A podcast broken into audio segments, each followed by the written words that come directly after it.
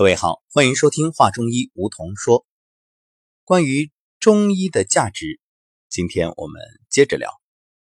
先说说在上古养生之道的课堂上发生的一幕。有一个分享环节，就是邀请大家走上台，谈一谈自己上课的体会、学习的心得。那么在昨天呢，就有七位学员分别代表各自的小组走上讲台。与大家来讲述自己的故事，可以说啊，这七位每个人都有一段走进课堂之前的心路历程。其中我印象特别深的是，有一位家人，一位同修，他是这样说的：“他说，我走进课程之后，才发现以前错了。一边说一边流泪，到最后甚至泣不成声，哽咽着说不出话。”他说，在。医院的时候，因为十几年了，一直与癌症抗争。当他回到医院的时候，他的主治医生对他讲：“说你知足吧，你知道当初和你一起做手术的那些人都不在了，你是唯一的幸存者。”听到这句话的时候，真的，他不知道该哭还是该笑。而从这一段话里，我听出来的是什么？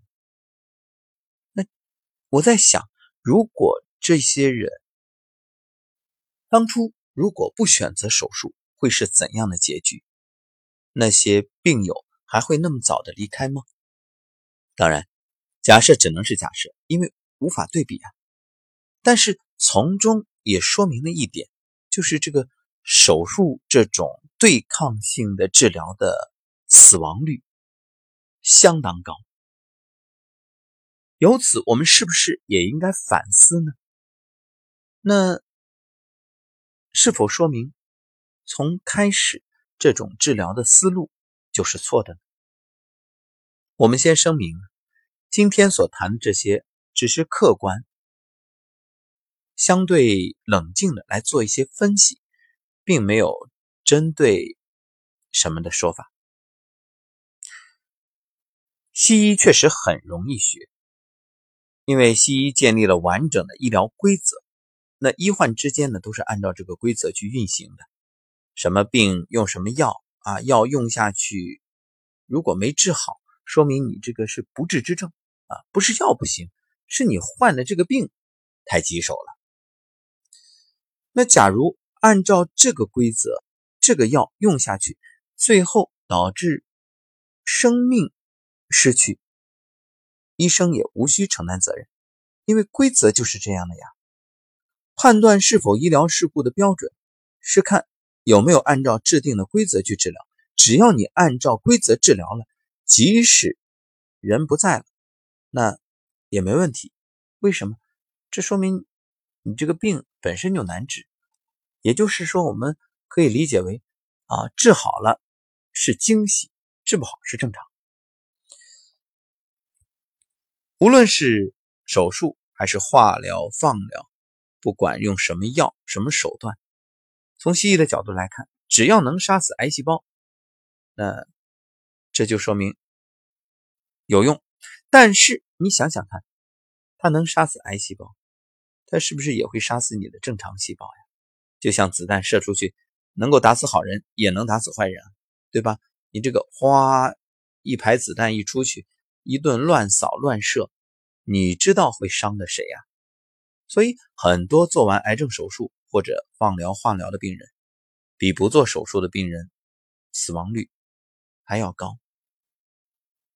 可以说啊，恰恰是手术、放疗、化疗加速了死亡。确实，癌细胞杀死了，但你大量的正常细胞也被杀死了，所以病人整体功能低下。可是。我们也无话可说，因为规则就是这样制定的。癌症它就是这么治疗。你说医生错了吗？医生没错，他是严格按照标准执行的。问题在于，如果这个标准本身就是错的呢？当然，我们在节目里说这些可能会有一定的风险，所以再次声明，各位自我判断，我们不做任何的褒贬。提出的观点呢，也是源于网上所以仅供参考。说到这儿，不由想起在课堂上另外一位同修的分享。洛洛因为双目失明走进课程，可以说他就是一个过度医疗的受害者。他用自己的亲身经历告诫大家，治疗一定要慎重。他在分享的时候讲到了一个自己特别震撼的事儿，就是另外一位同修贾成，由于先天脑瘫，被医生断定这辈子都不可能站起来。结果呢，通过自身不断的努力，不仅站起来了，还走上了舞台，成为一位演讲家。更成为一位讲师，去激励无数人，而且英语超棒。那么，让洛洛震撼的就是贾成说的一段话，嗯，还有贾成自身的这个经历。因为走进课程之后，贾成也有了巨大的变化。然后，这就让洛洛反思：曾经他以为脑神经和视神经都是不可逆的，这是医生说的，这是医学上的研究啊，确切的说是现代医学的研究。但是。贾成的巨大变化却给了他信心。原来这些所谓的不可逆、所谓的不可能，都是我们内心设限，给自己的一种心理上的桎梏。由此，洛洛对于自己的恢复也有了希望和信心。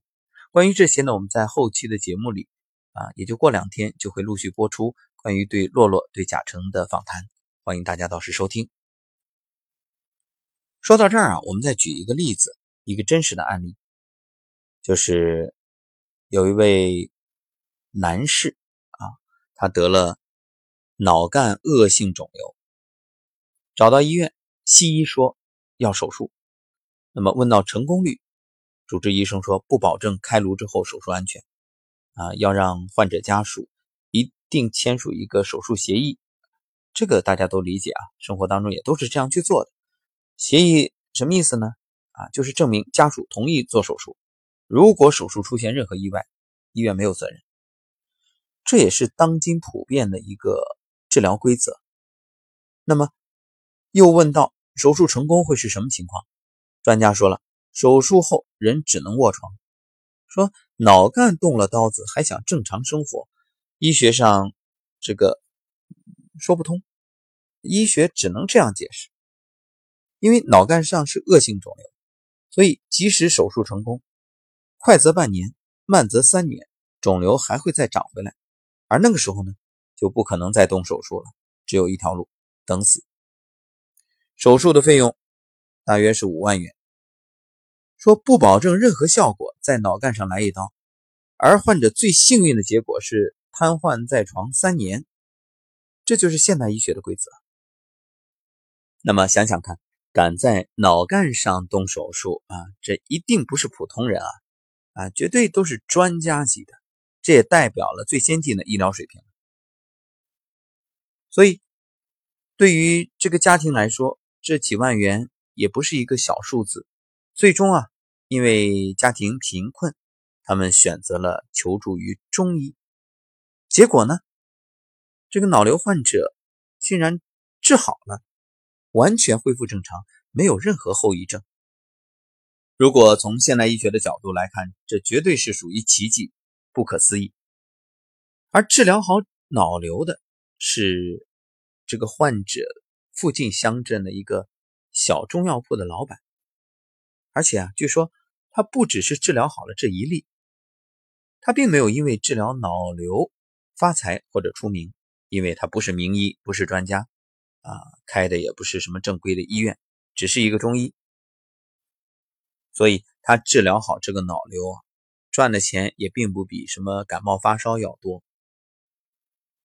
陷入昏迷的脑肿瘤患者，乡村郎中，廉价中药，这些词放在一起，各位有没有觉着想到些什么？是不是特别讽刺啊？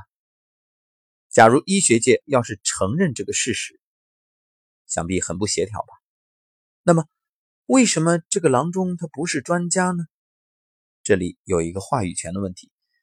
他说肿瘤该怎么治，没用，人微言轻，没人听他的，因为他没有资格。